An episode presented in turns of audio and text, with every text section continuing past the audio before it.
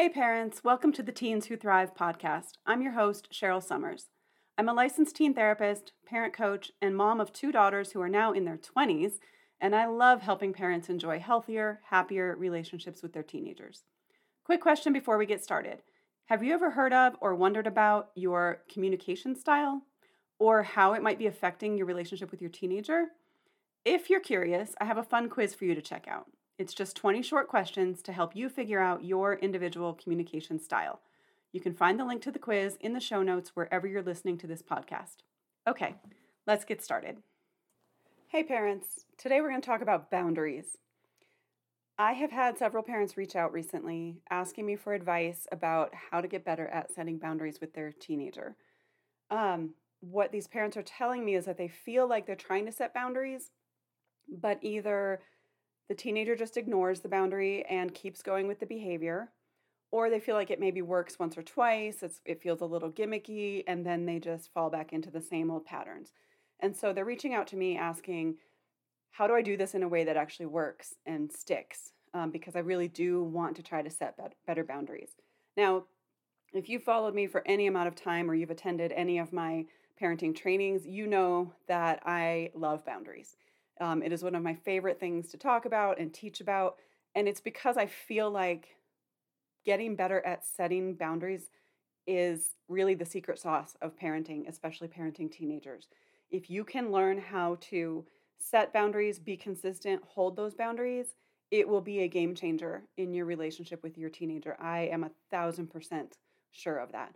So it's a topic that I think is worth revisiting over and over and over again. So, today, what I thought I would do is share with you three of my favorite examples. Um, these are real life examples from either myself or moms that I've worked with of boundaries in action and how these moms went about setting the boundary and what kind of effect it had on their parenting, their teenager's behavior, their relationship with their teenager, etc. So, we're going to dive into three concrete examples that you can put into place and start using immediately. But before we jump into examples, let's take a step back and first identify what is a boundary. How am I defining a boundary when I talk about it in these examples? A boundary is really pretty simple. It's basically a limit that you are placing on your own behavior. A boundary says to other people, This is what I will tolerate, this is what I will not tolerate, and here's what I will do if the boundary is crossed. You are setting a limit around yourself. It is different from a rule, and this distinction is really, really important because it sometimes re- uh, requires a shift in our parenting. A rule is about what the other person has to do. A rule says you need to do ABC or else XYZ will happen. A rule almost always comes with some kind of consequence. And rules have their place in parenting. Please don't get me wrong. I think that rules are very appropriate in some situations, especially any situation that involves our child's health or safety. So, for example, you are not allowed to smoke cigarettes, period. That is an excellent rule for us to have with our teenager. And oh, by the way, if you do, here's the consequence that's going to happen. I think that's a perfectly appropriate rule for a parent to set. And that's an example of a rule. You cannot do this or you will do this and there will be a consequence. A boundary, however, is more is about you. It's about what you will or will not do, what you will or will not tolerate. So, having said that, having defined it in that way, let's get into these examples. So, example number 1 is about laundry, right? One of our favorite topics. So, this particular mom that I worked with, she had a middle school daughter and she was still doing her daughter's laundry. We, we can debate whether or not you should still be doing your child's laundry. That's completely up to you. That is not what the topic of this podcast is today. But this mom is doing her, her daughter's laundry in middle school, and she's getting very, very frustrated because whenever she goes to gather the laundry, the daughter's dirty clothes are all over the floor of the bedroom, all over the floor of the bathroom, and never in the hamper, which has been provided for her. Um, Instead of using the hamper, her clothes are just kind of everywhere. And this mom begrudgingly gathers up the clothes, gets mad, yells at the daughter, you know, tells her she doesn't like gathering up the clothes this way. Why can't you just use the hamper? You need to use the hamper. Probably an argument that we've all had at some point about some household chore, right? In this case, it was the laundry. So this mom and I came up with a boundary for her to try. And it was very, very simple. She went to her daughter and she said, I'm getting very frustrated by the way by gathering up all of your dirty clothes. And so I've decided that I'm not going to do that anymore. I have decided that I am only going to wash the clothes that are in the hamper. Period. Very simple. Very simple boundary. Here's what I'm going to do. She's not telling her daughter what she has to do. She's not imposing any kind of rules or consequences. She's simply saying, here's what I'm going to do from now on. And so, lo and behold, the next week, the daughter didn't really believe her or didn't really listen or didn't really care. Doesn't matter. None of the dirty clothes, or maybe just a few, were in the hamper. The clothes were everywhere else. And so the mom stuck to her boundary, and that is the most important ingredient. If you're going to use a boundary, you have to be consistent and stick with it. This mom said, not she didn't say, she gathered up laundry and only washed the clothes that were in the hamper. Well, now guess what? This daughter wants to wear her favorite thing and it's not clean, right? And so now she has a choice. She can either do her own laundry, which is a perfectly good outcome of this situation as well, or she can abide by her mom's boundary and put the laundry in the hamper. And after a couple weeks of either not having the clothes to wear that she wanted or having to wash them by herself, she started putting her clothes in the hamper a very simple solution. But what's so beautiful about doing it as a boundary, she could have made a rule. Her mom could have said, if you don't put your clothes in the laundry, you're going to be grounded. I'm going to take your phone. Like there could have been consequences. And that would have just escalated more conflict. And also, it requires you to keep enforcing it and sometimes escalating consequences every single time. And that really gets old and it's a drain on our relationship. Instead, this was much simpler. The mom just said, Hey, here's what I'm going to do from now on. And you can choose what you're going to do about that. And the beautiful thing about boundaries is that in order for kids to get what they want, they eventually have to come around and they have to abide by our boundaries because otherwise they don't get what they need or what they want. So that's example number one. So, so simple, but so effective. Example number two is from my own parenting. When my daughters were in middle school, as happens with many, many kids, their social life kind of exploded. They suddenly had lots of places to go, so many people to hang out with, lots of social events to attend.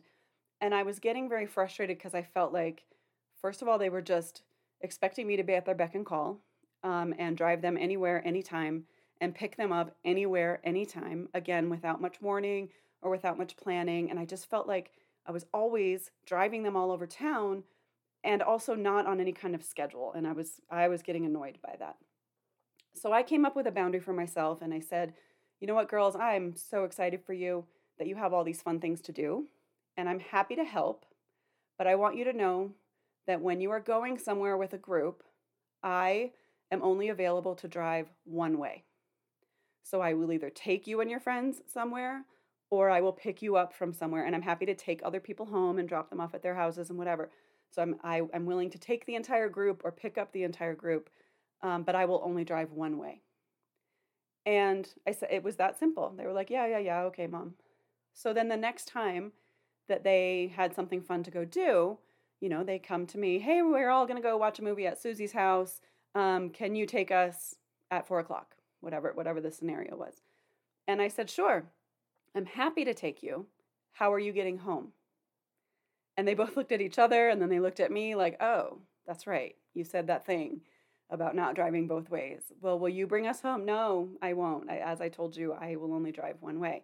So once you have that part figured out, come back to me and, you know, we'll make this happen. And so they did. They they had, you know, I drove a couple other kids and then one of those moms brought them all home. It worked out great. But the beautiful thing about that was not that one moment. It was that they learned that that's how things are going to be. And so I can remember so clearly hearing them making friends with uh, making plans with their friends and they would say to their friends well my mom only drives one way so we have to figure out the other way. And the reason i bring this up as an example it's another example of the boundary didn't require any consequences. It didn't require any fighting. It didn't require any like escalation of conflict. It was a very simple thing. What it required was consistency and me always holding that line and them knowing that that's the way that that was going to be. And so then they had to adjust their behavior and their expectations to meet my boundary. And that's what's so beautiful. Again, I, I, keep saying it, but it's so true about these boundaries is that they will adjust their behavior in order to get what they need and what they want. Um, and that is so much more powerful than doing it out of fear or doing it because of a consequence. Adjusting their behavior to adjust to someone's healthy boundary that's a beautiful thing for them to learn. And so that became the way that we did things right up really up until they could drive themselves. Like that was always the thing and even their their friends came to know that about me. You know, like, "Oh, well, their mom only drives one way, so we're going to have to figure out the rest." And also, they had to figure out the rest, not that I will figure out the other piece of that for you. So that's example number 2. Example number 3 has to do with a favorite habit of our teenagers, which is procrastination. I worked with a mom who was becoming very, very frustrated with her daughter, who often needed mom's help, uh, particularly with math, um, but would approach her mom to help her late at night. We were talking, you know, 9, 9 30, 10 o'clock at night. She would come to her mom and say, I need your help with math. And of course, it was always something due the next day or a test she needed to study for that was like imminent and and this mom was getting very frustrated because she's like i don't function well that late at night. I'm tired. I'm angry. And so then she would say things to her daughter like why are you always procrastinating? Why can't you ever get your act together? Why are we always doing this late at night? And then of course the daughter would push back with well fine. I guess you don't even want to help me. I guess i'll just fail. And now they're fighting about the math homework instead of just getting it done and it's causing damage to their relationship, right? The daughter is going to eventually either stop asking or um, they're going to fight about this every time, right? It's just a really unhealthy pattern that they're in, and it's very frustrating. So, this mom decided to set a boundary with her daughter, and she just approached her and said, Look, I, um, I know about myself that I am not at my best late at night. My brain doesn't work as well. I'm really tired. I'm kind of foggy and can't think things through well, it is not a good time for me to be helping you with your math homework. Um, and so I'm not going to do that anymore. I'm not going to help with math homework after, I think she set like 9 p.m. as her boundary. And the daughter was kind of like, yeah, yeah, yeah, whatever. And then in a few days, approached her again at like 10 o'clock at night um, and said, I need your help with math homework. And, th- and this is hard, you know, knowing that maybe an assignment's not going to get done or they're not going to be well prepared for a test. Like this one is a harder one to enforce.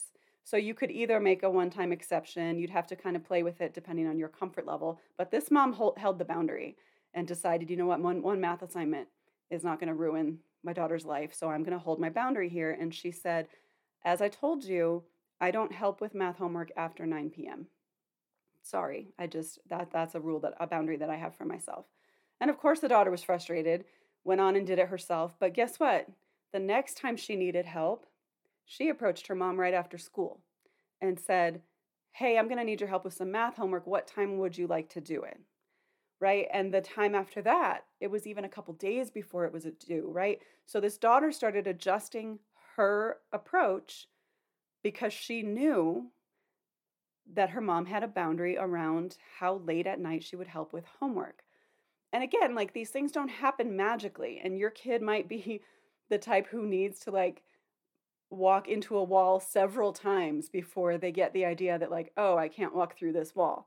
And so they might push your boundaries many times before it finally sticks. But the magic part is to be consistent or if you're not going to be consistent to let them know this is an exception. This is a one time thing and next time it's going to be you know this other way and then you ha- you have to hold that this i think where parents fail is that they try it once or twice and they notice that their kids are still pushing and so they feel like oh this doesn't work and they give up. And so what i want to say to you is don't give up. First of all start with something small but also don't give up. So those are my three examples and i think those are all um, really relatable. Those are all situations that we've been in as parents and what i like about those three examples is their simplicity these are very simple, easy things, uh, literally just one statement where you say, This is what I'm going to do, or this is what I'm not going to do. And then the hard part is sticking to it. Saying it's not the hard part, sticking to it is the hard part. But here's why I'm such a big fan of boundaries. and why I believe they, they really are magic. They're so powerful. First of all, you're not telling your teenager what they have to do at all.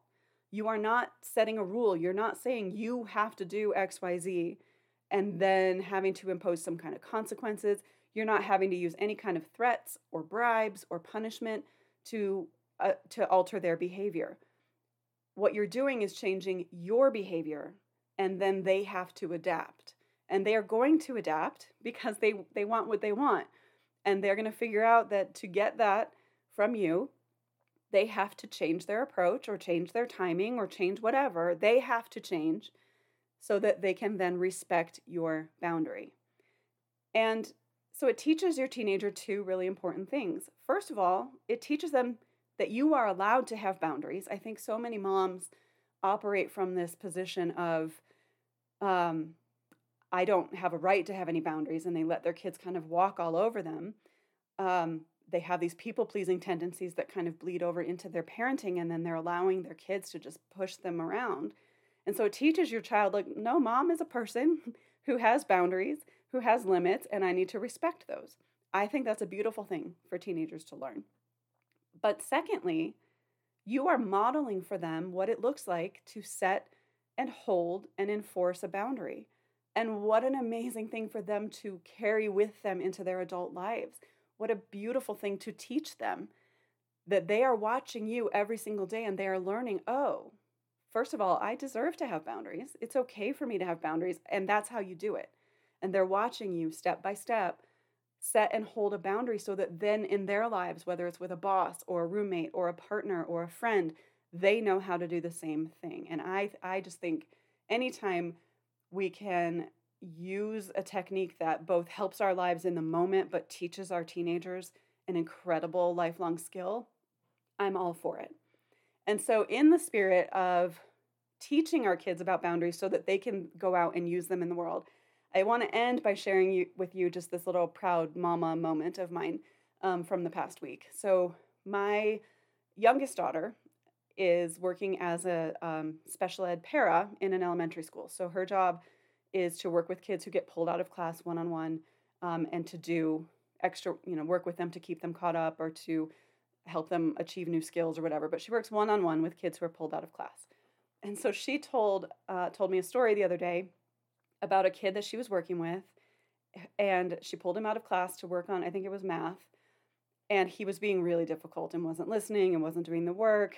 And then at one point he said to her, has anyone ever told you you are freakishly annoying? Which we all got a big laugh out of. I can imagine that coming out of the mouth of a little second grader. And she was appalled and she said to him, You know what? We're going back to class. And he's like, Wait, what? My time's not up. I still want to work on math. And she said, No, I don't work with kids who treat me unkindly. And she left it that simply, right? It wasn't like you need to be kind. It wasn't, I'm going to give you three warnings. There wasn't like a punishment or a consequence. It was a very simple boundary where she said, I don't work with kids who don't treat me well. So you're going back to class. And lo and behold, a few days later, when she pulled him out of class again, first of all, he apologized and he behaved much better and he was much more kind. And I just love that story because I looked at her. Of course, she hates it when I take credit for anything good that she does in her life, as most kids do. And I'm not fully taking credit for this. I'm just highlighting it as an example of we want our kids to know how to set boundaries. And so one of the ways that we can teach them is by modeling it. And I'm just super proud of her um, that I don't even know that she would have used that word boundary, but that's exactly what she did. She set a boundary and said, This is what I will not tolerate. And so you're going to have to adjust your behavior to meet my expectation. And I just think that's super cool. So I want to leave you with this idea that, first of all, you are allowed to set boundaries um, you deserve to be treated in a healthy and respectful way. And so it's okay for you to set boundaries, and also that they take time, that they are not going to work the first time. In fact, you might see an escalation in behavior before you actually see a change because kids know that the old way used to work. And so they're going to keep trying that until they figure out that it doesn't work. And then they're going to come around and respect your boundary. And so I just want to wish you the best of luck in setting some boundaries. Pick some one thing this week that you're going to try. Set a new boundary, enforce it, be consistent, and let me know how it goes. I hope you found that helpful. And as always, I appreciate you listening today, and I will be back next week with more tips, strategies, and insights for helping you raise a teen who thrives. See you next time. Bye.